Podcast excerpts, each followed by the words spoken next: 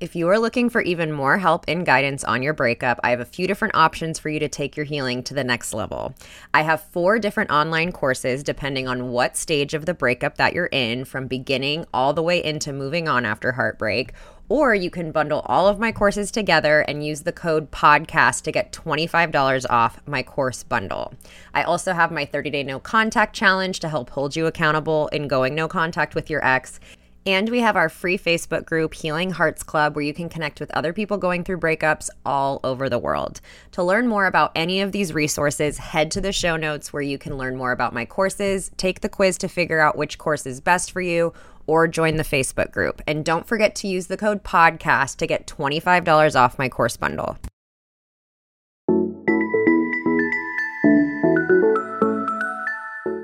Welcome to the Heal Your Heartbreak podcast with your host, Breakup Bestie, aka me, Kendra.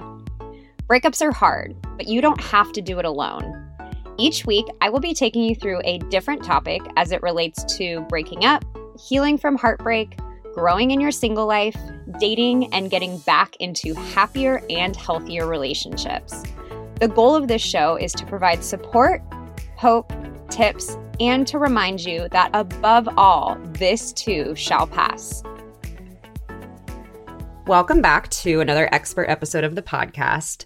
Today's interview is honestly probably my favorite one that I've done. I interviewed Susan Anderson per your guys' suggestion. So thank you for that. Susan Anderson is a practicing psychotherapist with a specialty in abandonment. She's the founder of the Abandonment Recovery Program, and she has devoted over 30 years of clinical experience and research to helping victims of abandonment trauma heal heartache, grief, and shame and overcome outer child patterns of self sabotage. So, I will say this is probably one of the most validating episodes that you'll listen to of this show we talk so much about why heartbreak doesn't get the credit it deserves and how heartbreak is not accurately portrayed in any kind of media. She says, like, even nonfiction literature, we don't talk about how devastating heartbreak can be. So, Susan went through her own adult abandonment when her husband of almost 20 years left her for another woman out, of the blue. And it caused her to really dive deep into what is happening within us when we go through abandonment. So we talk about the source of abandonment, how we all have an abandonment wound in us from you know, the very earliest times of our lives, how that abandonment wound shows up, how it's triggered by so many things, what happens physiologically when we experience abandonment, what happens when we don't heal our abandonment wound. We talk a lot about like self esteem stuff and how we give, she uses this term self esteem by proxy of how we get esteem from other people. I was nodding along furiously this whole episode. I really want to take one of her workshops. So I linked her website in the show notes, but you can go to abandonment.net to see all of her different books. We also talk about the five stages of abandonment and the feelings that go along with it. We talk about different exercises that she has on healing from abandonment. So I'm so excited for you guys to listen to this episode. So I will stop talking and we will let Susan take over. Welcome, Susan, to the Heal Your Heartbreak podcast. It is such an honor to have you on today. Well, I'm happy to be here. Thank you for inviting me. Yeah. So whenever I talk to someone who has such a specialty in their like obviously very extensive experience, I love to know where the interest in that specialty comes from. So could you talk a little bit about where your interest in abandonment came from? Sure. You know, here I was expert in psychotherapy, you know, having a private practice and working in a psychiatric hospital. And my sort of a focus on abandonment in the form of separation anxiety. I looked at people okay. as having that internal feeling of insecurity and that being the source of so much of what they were going through. And in the middle of all that, the love of my life, my marital partner of 18 years, and we were madly in love. We had a really great, hot, you know, romantic relationship, left me suddenly for another woman. Oh, man. So it brought me to my knees and it was devastating enough to my self image and my confidence that I knew that there was something about you know, separation anxiety and abandonment that I really needed to explore further because I was quite surprised that my own tools, which I thought I had the best tools, weren't sufficient to really help me when I was going through it. So I underwent many years of research, three years, constant research into all different fields, you know, neuropsychology, neurobiology, anthropology. I mean, really, I explored to look for what was going on here. And it helped me to understand not only what made going through a heartbreak like this so powerful that yeah. it really devastated me momentarily, but in discovering what it was about, it helped me discover tools which are, you know, doable to be able to take that negative experience that runs so deep and turn it into deep healing. So you're not just recovering from your heartbreak, but you're healing, you know, primal wounds along with it.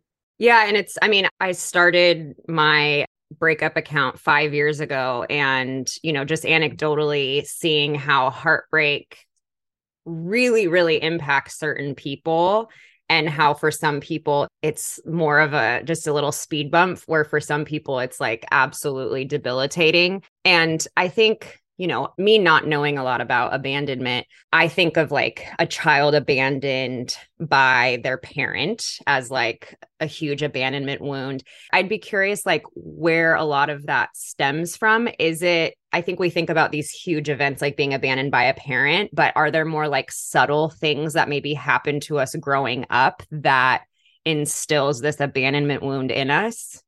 Oh, so much. I mean, it's a universal wound. We all have it. We can't escape okay. it because we were all born.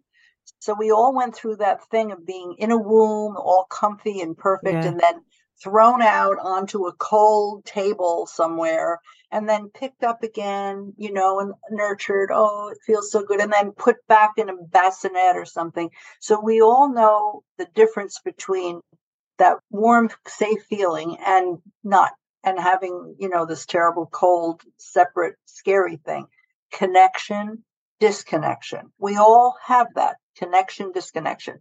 We like connection and we don't like disconnection. So that, uh, you know, influences us, us for the rest of our life to seek connection and try to hold on to it and mm-hmm. avoid disconnection whenever possible. So when anything can trigger this, we could be in the first grade noticing that some kids are very popular and everybody picks them to play kickball and nobody's picking you. And so you feel yeah. disconnection. I mean, it can be triggered by minor, minor events. Uh, you know, a big trigger that I hear a lot in my workshops is let's say you come from a family where there's alcoholism.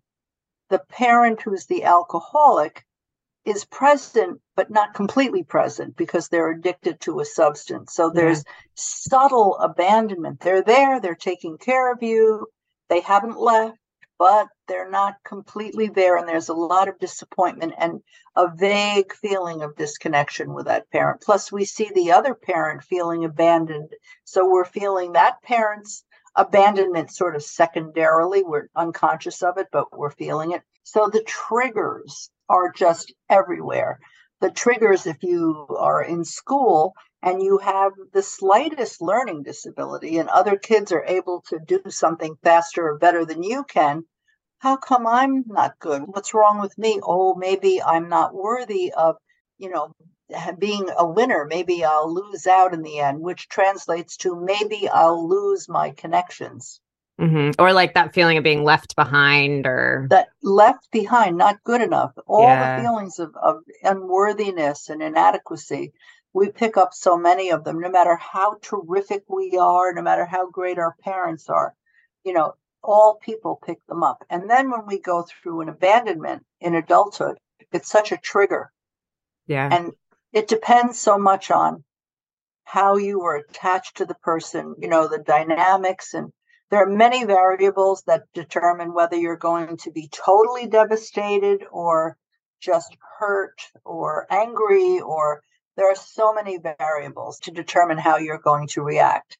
But if you happen to react by being totally devastated, it's not abnormal. It's not a sign of weakness. It's really something really in your history, in your brain, kind of in the reality of the situation that doesn't indicate weakness. It's a situation. And yet people feel so demoralized and weak and inadequate for having such a strong emotional reaction.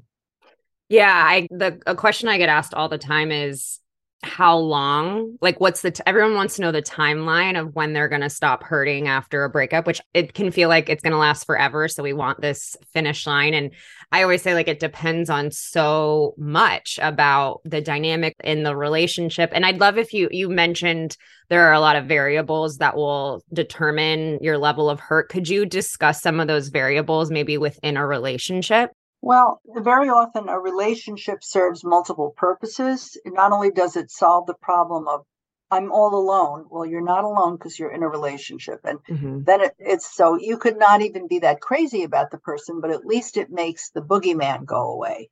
And then okay. another thing is that you have a background object. So if you needed to be picked up at the hospital, somebody's there to pick you up. You know, yeah. you have, there's that person in the background, even if the relationship isn't you know, isn't working that well. And when that person rejects you, if that's the if the nature of the breakup isn't just that you decided, but that person is pulling away, that rejection, even if the relationship wasn't that intense, that rejection of not being enough, of somehow being rejection worthy instead of attachment worthy, of being disposable, that can hurt tremendously. And then if you add to that a history of being rejected in childhood, having been bullied, maybe, or being, uh, you know, a part of a sibling group where you have a sibling who did better than you did. I mean, when you think about all the things that can make a rejection hurt a little bit more,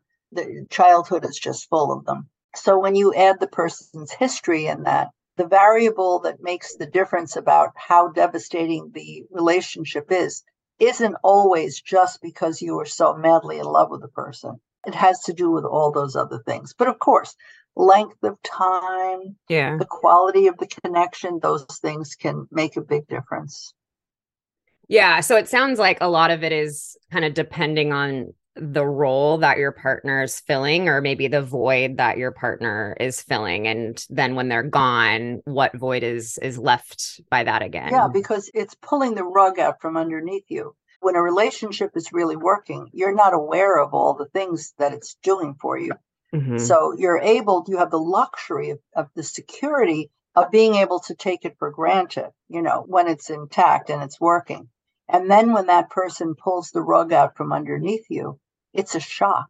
It's a demoralizing feeling of suddenly being left all alone because you're not worthy. You're, there's something wrong with you. You must not be good enough. That, that you're not enough. You're you're too inadequate, or whatever it is. There are all of these self-depreciating feelings because the rug that you didn't even know you were depending on yeah. has been pulled out from underneath you. And that's very scary. It is very, very scary.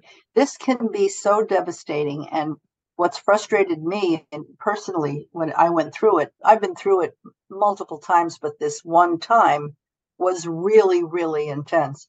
But is that that people, even literature, doesn't really address this well enough. You know, I haven't read any even fiction novel that does justice to the amount of pain that you can go through with a breakup.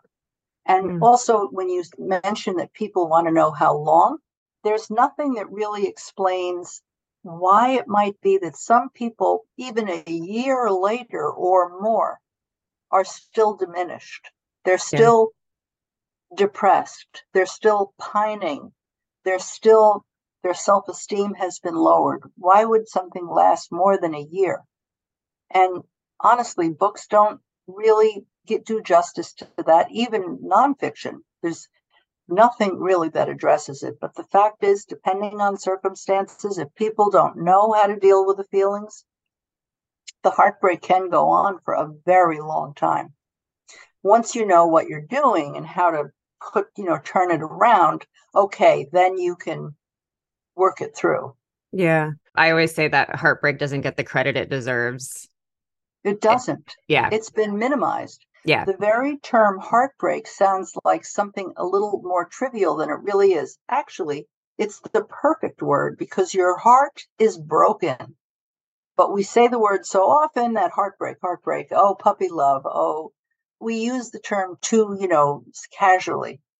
So the fact is that heartbreak triggers the primal abandonment. And primal abandonment is that awful fear that you're going to be left all alone and the, the shame of not being worthy of the attachment, that you're not enough to hold on to the attachment. So heartbreak really means your heart is broken and it re- it unleashes primal mm. fear and hidden shame. That's what makes it so painful. I mean, and people talk all the time about the like actual physical pain and and I've spoken to a few other people in this area of like what happens in the brain when we're going through something like this. And there is a f- very strong physiological response. I'm curious if I know you said you researched into that. I mean, there is something physiological that's happening. Well, you know, the physical part, the break, ca- causes such a cascade of stress hormones that keep you on the alert. And they're long acting stress hormones. They're not like the kind of stress hormones that if a burglar came to your house, those are short acting, but then the police come and arrest him and take him away. That's short acting stress hormones. But with heartbreak, it's an ongoing because the longer you're pining, the more you miss the person. It's been that much longer since you've seen them. So the stress hormones of what happened to my attachment, your brain is searching for the lost object. Where am I? Where's my love object? I, I don't know. I'm disoriented. Where am I? The, the stress of the, the primitive brain searching for its lost object produces such a cascade of difficult stress hormones that you remain hyper vigilant.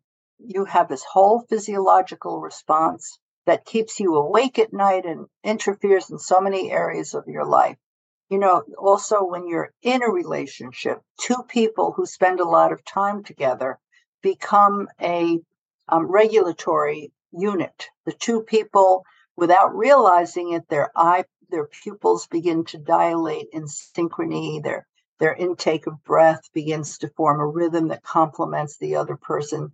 You know, there's this whole, and there many, many physiological changes that get regulated because of the harmony of the relationship, the togetherness of two people. When that breaks up, especially if there's rejection, the person who's left behind feels as if somebody just pulled all of their wires out and they're suddenly oh their wires are dragging on the ground and sparking and they're feeling all of this want this intense physiological deprivation this terrible sense of anxiety but a lot of that is because the systems that were being regulated by the relationship have now torn apart and so they're dysregulated, and that is quite physiological. And then the other piece of the physiology, these are all interconnected, but just dividing it up to be able to talk about it is what happens in the amygdala. The amygdala is the emotional memory. So our amygdala has started recording sensations since we were in the womb, and especially at birth.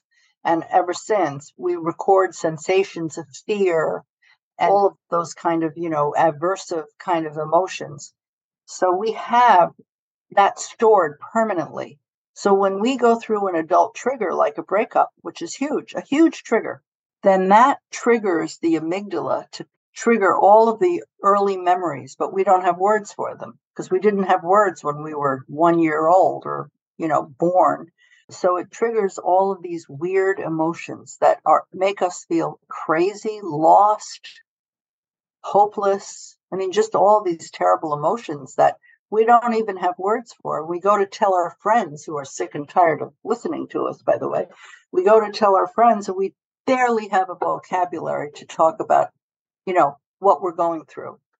Yeah. I mean, I'm, I can imagine people listening to this are feeling very validated in their experience. And I'm curious, like, I think sometimes people feel a lot of shame based on how they act after a breakup. People will say, like, I'm just so obsessive. I'm like doing things that I know I shouldn't be doing. Can you talk about like how do people cope with this feeling of their wires being pulled out. Yeah, I mean the shame is is a big thing because a lot of times there is culpability because the person who got rejected might have become insecure and might have become too emotional and too demanding and too reactive and difficult and easy to get because they're clingy and they're and somehow that triggered the breakup and then when mm-hmm. that happens oh is that painful because then the person says i loved him so much but I lost this person because I was too needy or clingy or insecure. I sabotaged the relationship. Or even more painful, I sabotage every chance I get at relationship because I get so insecure that I freak out and I scare the person away. That is common. There are millions of people with that pain feeling that remorse after a relationship breaks up blaming it all on themselves for their insecurity. And it is so painful. It is so painful to feel you lost the thing that was the most important thing in your life and you lost it because you couldn't control your emotions. You know, yeah. that is real pain and that's very common. Yeah.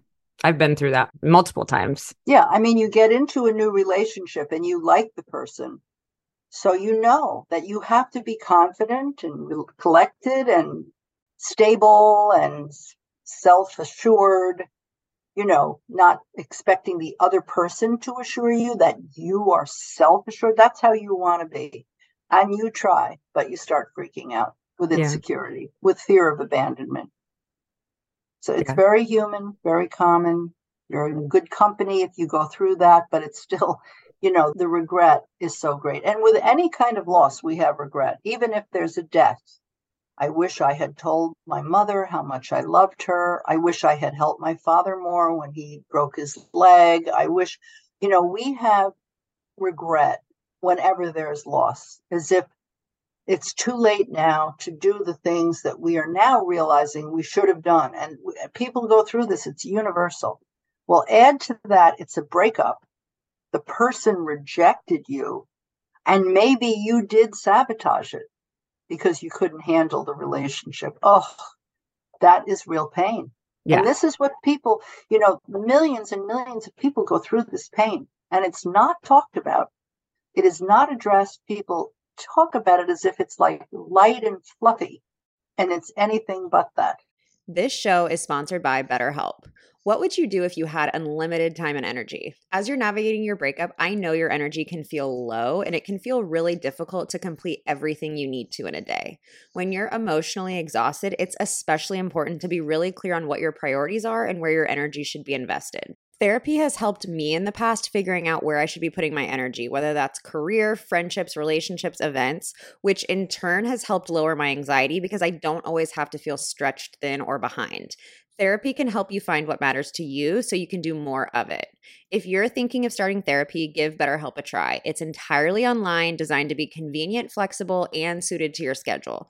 Just fill out a brief questionnaire to get matched with a licensed therapist and switch therapists at any time for no additional charge. Learn to make time for what makes you happy with BetterHelp. Visit betterhelp.com slash heartbreak today to get 10% off your first month. That's betterhelp, H-E-L-P dot com slash heartbreak. Are you looking for a guilt-free way to unwind?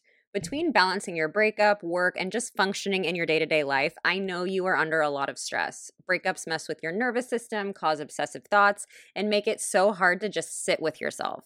This is why it's so important to have rituals that allow you to treat yourself in a healthy way. And this is why I love Recess Mood, a sparkling water infused with functional ingredients like stress balancing adaptogens and mood lifting magnesium. Life has been very full and stressful for me lately, and as someone who hasn't had alcohol in a 11 years, I need something that helps me relax and that can bring me a moment of peace. Lately, my favorite way to do that is sitting on the couch after I put my kids to bed and having either the strawberry rose or the lime recess mood. They not only make me feel good, but they also taste incredible too. So, whether you're looking for a healthier alternative to alcohol or a way to make you feel more balanced, you deserve a healthier way to unwind. Head to takearecess.com slash heartbreak and get 15% off Recess Mood, your go to alcohol replacement. Brain fog, insomnia, moodiness, weight gain. Maybe you think they're just part of getting older, but MIDI Health understands that for women over 40, they can all connect to menopause. It's at the root of dozens of symptoms we experience, not just hot flashes. MIDI clinicians are menopause experts offering safe, effective, FDA approved solutions covered by insurance. 91% of MIDI patients get relief from symptoms within just two months. Book your virtual visit today at joinmidi.com. I think I'm sure this a lot of this relates to attachment styles that you know that people have and we've talked a lot about anxious attachment styles on this podcast because that is a big you know theme among my listeners and i mean it's that moment where you feel like you're losing the person so you do more when really that's not the answer but it's like i mean i've been in that where it's it's like you can't stop to like feel like you there's feel no switch. Yeah, There there's no switch. switch. That's a great thing to know. Yeah, because it's like, why do I have? It feels like a lack of willpower, or it feels like you know, it feels like I'm crazy because I can't stop this. But it's just you know certain dynamics in a relationship, and it's really tough. And the, the self talk is really painful. There's something wrong with me. I'm broken. Yeah. I'll never be normal. I'm ruining this. I can't stop myself. How come I can't stop it? I have no willpower. I Mm-hmm. should be able to handle this. I should be confident and control. Let me act more that way. Oh, I can't sustain my confident attitude. I keep breaking down into insecurity. There's something so wrong with me. I'm so broke. I'm not good enough to be in a relationship. I'm not worthy. I mean, the self talk on that stuff is just so painful what people go through. And of course, there's an answer, there's a solution to these problems, but people don't necessarily have the tools sitting right in front of them to know what to do. Yeah. And I'd love if you, I mean, you are obviously so big on abandonment recovery. And I know you have your five stages. And I would love if you could, you know, get into how, if someone's nodding along with this and they're like, this is me, how do I get out of this? Would love if you could, you know, talk a little bit about your process. All right. Well, um, there's five stages of abandonment, just help to organize the powerful feelings. The first stage is shattering when you realize that that the your security is threatened, that you're the person or the job or whatever, but we're dealing with heartbreak, so we'll make it the person Okay. when the person might pull away. You know, and this is this is something maybe to mention. It this can even happen if it's just one date. You That's could have a really good to know. It is because it you can have real total devastation because you have a date and on the date you think, "Oh, I'm finally meeting someone. I feel the connection. This could work." And your mind, the future that you've been afraid to hope for, suddenly that future seems possible. You picture yourself happy. You picture suddenly, you know, being more independent and feeling more zest for life because now there's a possible relationship and then the person doesn't call back. And the devastation of being apparently rejected by someone you've just been out with once can be so devastating because it sends you back to the beginning. Yeah. Now you go back to, uh, and it hurts more because you've had hope. So going back to that place is, is even more painful. I mean, it doesn't, if it's only one date, it doesn't last as long, but it can be it can be very devastating. But anyway, that's shattering when you realize that your sense of security is threatened because the person is pulling away or has broken up with you or hasn't called back or whatever. Then there's withdrawal where it's like heroin withdrawal where you're yearning for a fix and you can't get it. So you're yearning for the person, but you can't get it. And it's such a terrible feeling of, of powerlessness and shame of not being strong enough to compel the person to come back to you. And then that's followed by internalizing where because you can't make the person come back, it's because I'm not good enough. You beat yourself up. I'm not good enough. It's because I'm not enough. I'm too inadequate. I'm not beautiful enough. I'm not successful enough, or whatever it is, and depending on who the other person is. But there is real self doubt going on. And that's when the wound of abandonment can become infected with self-esteem issues where you really Mm. question your the self-doubt causes you to question your self-worth but the next phase after that is anger because you're frustrated because you feel so powerless and so miserable at being this unhappy over some person. Get who why is that person making such a difference? I'm angry. This is not fair. It's not right.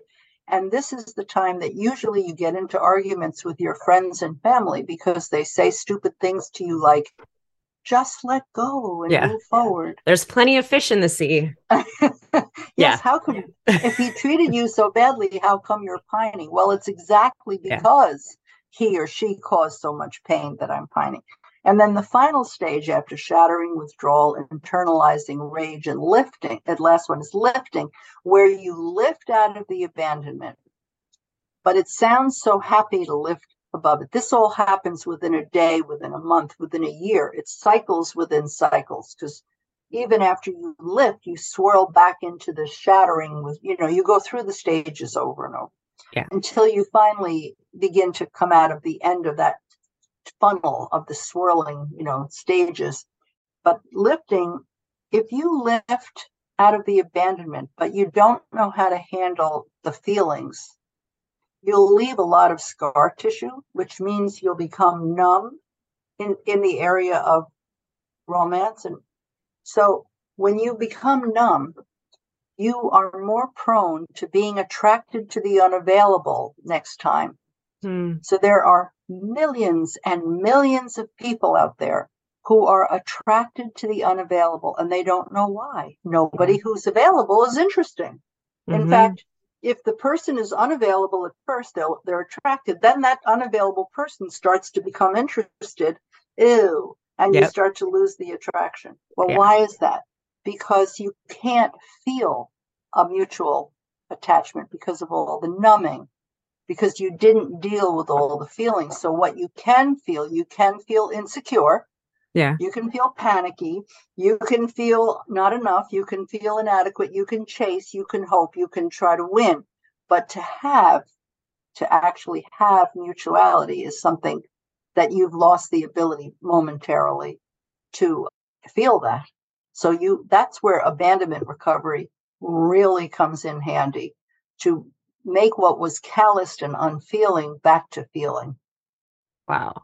That is very mind-blowing to to hear you say it like that. And I love that you said win with emotional unavailable because that was like I kept thinking if I could win this like this person over that means I'm good. It became like a competition that I was always yeah. losing, but it was like right. this chasing of winning this trophy that would finally mean I'm, you know, that I'm good enough. Yeah, another way of putting that is become self esteem by proxy because you're chasing an unavailable person. That person acquires more and more power because you're giving it to them, making them the be all and end all of your life.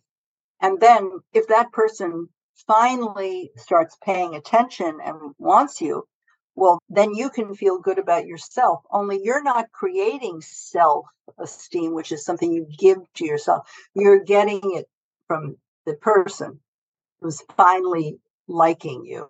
So it's getting esteem by proxy, not something that you give to yourself. That's so I love that term. It really doesn't work, in other words. Yeah. it wears yeah. off very quickly. Yeah. Yes. Wow. This is so informative. And I've been married for five years, and this is still very informative for me. So, can we talk a little bit about the recovery? I know you have so many tools, books, workshops, but if you could, you know, if someone is feeling in the swirl what are some you know tools that they can use to to recover from that? Or you know what's that process look like? All right. Well the reason that it's so painful to go through or a way of describing it is that your attachment energy that seeks a love object so badly and now because of abandonment ugh, it's not having that. That attachment energy is now thwarted because it can't find its love object. So that thwarting is the pain of abandonment. Okay. But that attachment energy is very valuable. It's something you have to recognize that your attachment energy is thwarted because it can't find someone to love, but you can love yourself. So the, the program takes that attachment energy, which has been thwarted, and turns it into a new relationship with yourself. Wow. Where your adult self forms a relationship with your your inner child. It's really your inner child within your inner child, your emotional self. And that attachment energy comes right in and creates finally in your life the first self loving relationship that you've ever really, really had to form. Wow. It's because you've been through abandonment that now you're motivated to have it. So the new relationship with yourself is just so powerful. But there is a way of getting, I mean, that sounds lovely to say, but yeah. how do we do that? So for each one of the stages of abandonment, the swirl process, and the reason there's swirl and five stages and then five exercises, it's just to organize the material because there's so much. Yeah. But for swirl, the beginning one, shattering, when you're shattered, that first initial thing, the only way that you can get through that it, without, you know, lots of alcohol and other drugs, because they work very well when you're going through shattering. And that's dangerous because they're addictive mm-hmm. and they can cause a lot of trouble. But the safe, healthy, you know, alternative, because many people become alcoholic during abandonment. I mean, that's yeah. when when you go to an AA meeting, everybody is an abandonment survivor. Yep. I've been in AA for 10 years. I can definitely oh, attest to that. So yeah. Know. So it's yeah. either from childhood abandonment or adult abandonment or both. Yep. So, but the way instead of alcohol, which is very effective, is the moment. So that's when, you know, Zen Buddhism and, you know, meditation becomes so important, mindfulness. And it's the most difficult time to become mindful is when you're having an anxiety attack and having fear of abandonment from going through it. So it's not just something you just do by osmosis. There are exercises that help you get into the moment. You can only hold it for a few seconds at a time at first, but you keep doing it and it's a way of coping. So that's for shattering. In withdrawal, there's an exercise using visualization. You imagine your future already resolved and you use your imagination to create positive imagery. You do these things very quickly, by the way. I have mm-hmm. a, a video tape. I think I have both audio and video of each one of these exercises to, oh, to try to make it easy for people because they're, you know, it's not like you can explain it in one second. It's, but the visualization allows you to put positive images. So you're learning to get into the moment and you're also learning to hone the tool of your mind to have some positive imagery because you sure do have a lot of negative imagery up there. When yeah. there's an abandonment, you have hopelessness and despair and self reproach and self hatred. So you need some positive images. Then the third exercise is the exercise of all exercises, which is to divide your personality into two parts big you and little you, your adult self and your inner child, your littlest inner child a younger version of inner child than most people are used to. And then you get your adult self to get your inner child self to cry and talk about its feelings and what it needs. And your adult self and your inner child, and this sounds like such a fantasy, but it becomes very real, form a, a real, a real relationship. Yeah. And it can only be done, and this is not good news, but it can only be done with writing nobody wants to write, but it can only be done with writing. You can do it out loud and you can think it, but none of that's effective compared to writing. We're big writing fans on this podcast, so people know oh, that I'm, so I'm a big because, yeah. Oh, if you try to do it verbally, pen to paper writing. Yes, pen to paper. Yeah. There's something that happens when the part of your brain, this the graphomotor part of your brain, has to connect with your emotional brain because you're dealing with emotions and also your conceptual brain because you're having to figure out these parts, but also your imagination because you're creating these images of your adult self and your inner child self. So all the parts of your brain that are so productive come together when you write the dialogue. It's just the impact is tremendous. And then the fourth exercise has to do with identifying the outer child which is the part that has to do with self sabotage. Your outer child is the part that breaks your diet and gets attracted to all the wrong people. Outer child is self centered, egocentric. Outer child's in denial. Outer child, you know, has a million areas of self indulgence. Uh, it makes a decision that to never have more than two glasses of wine and always has the third, which could lead to the fourth, etc. Yeah. Your outer child is the internal nemesis. And so the fourth exercise is to identify the outer child and then find a way to put the outer child in the dialogue so that big you and little you kind of are aware of the fact that outer child is always wanting to sabotage and you know take control and so forth so it's a powerful yeah. exercise it's very hard to describe you know in short you know how that would be to to actually identify that third voice inner child outer child and the adult. That's the, the outer child is that third voice. And then the final exercise is taking all of these these other exercises and integrating them into a life plan and doing that sort of under a conceptual framework called future self.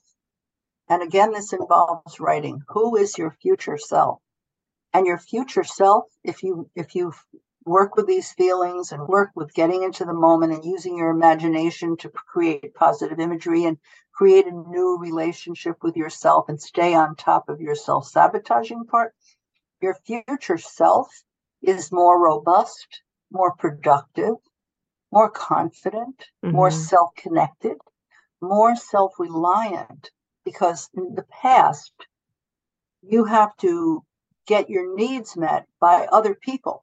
You need yeah. your boss to approve of you. Your friends have to love you. You need a partner to make you feel good. You, you're always looking to the external to for approval and love. In your future, you still look to the external. I mean, yeah. we always will. But most of that stuff comes from the self. We can give it to ourselves and we become what we're so envious of other people for being self assured because we're giving it to ourselves, big to little. We're actually giving ourselves love, reassurance, motivation, honesty. We're taking our own inventory. So that's how the program works. And I make it sound so simple, but it's really kind of work intensive. You really have yeah. to work it.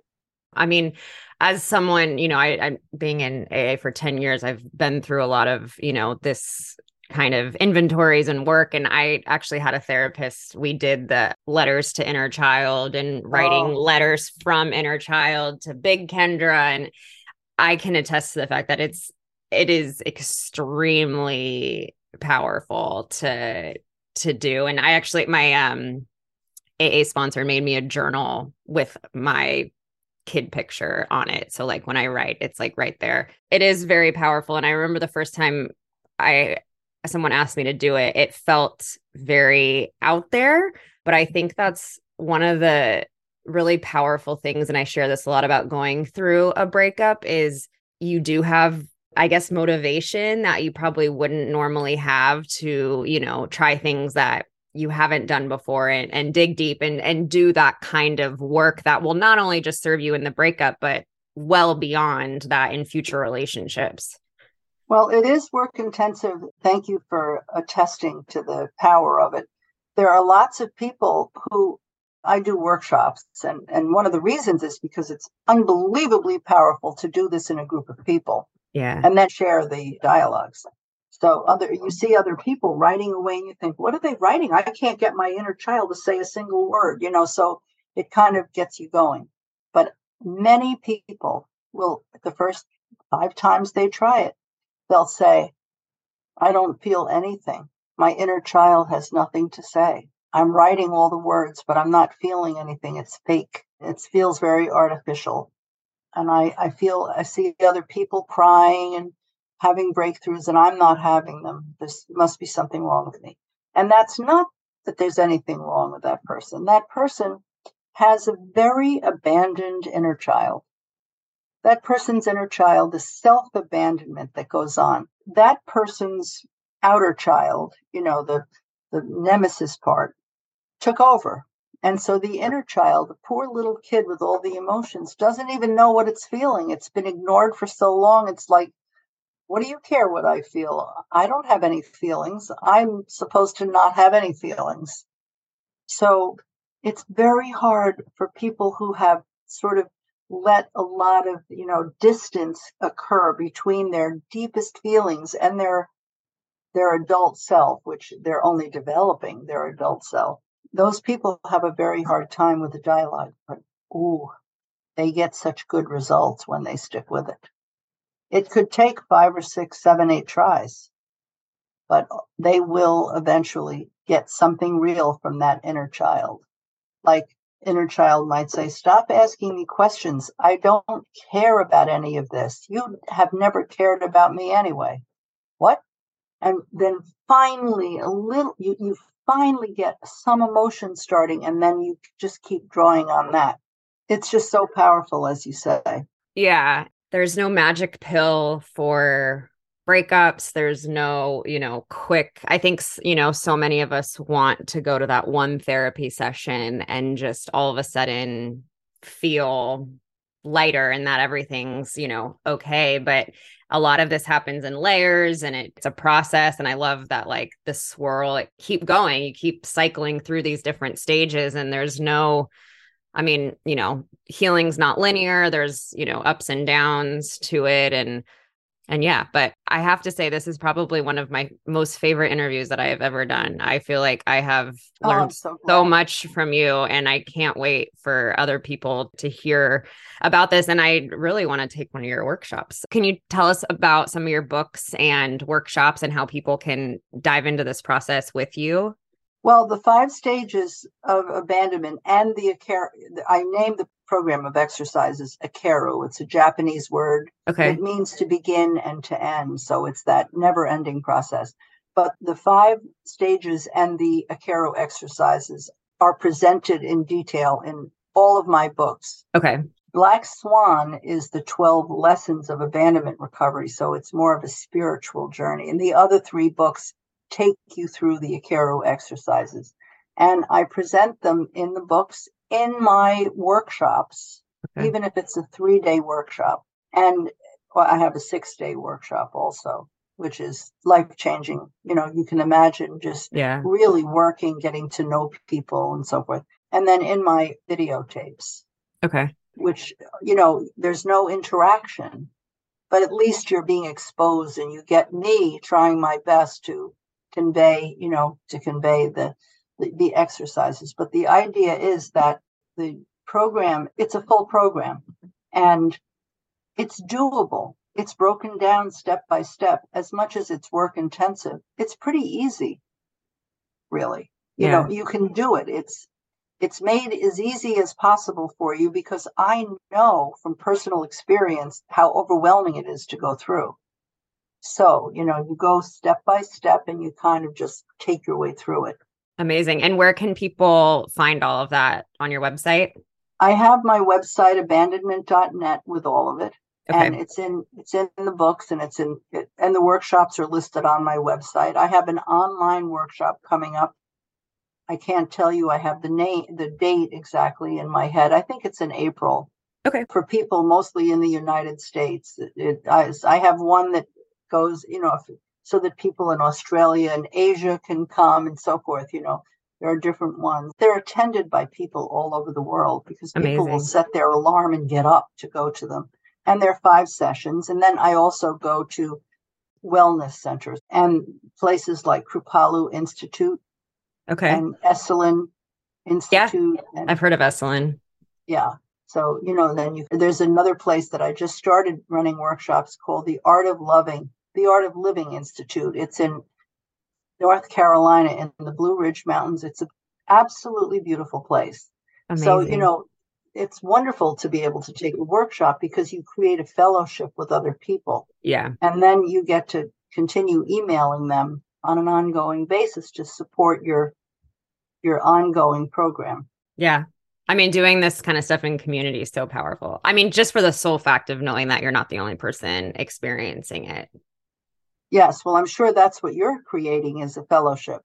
Yes. Of people working on this stuff. Yes. That's the goal. I mean, yeah, especially during COVID, I think it was really important for people, you know, to know that they weren't the only ones going through heartbreak. And even when you were talking about how everyone has regrets after breakup on my Instagram uh, last month, I had everyone put anonymously the regret that they had about their breakup and I posted them and people were like, "Oh my gosh, I thought I I thought I was the only one feeling this way." And I've just, you know, learned that none of our feelings are typically unique.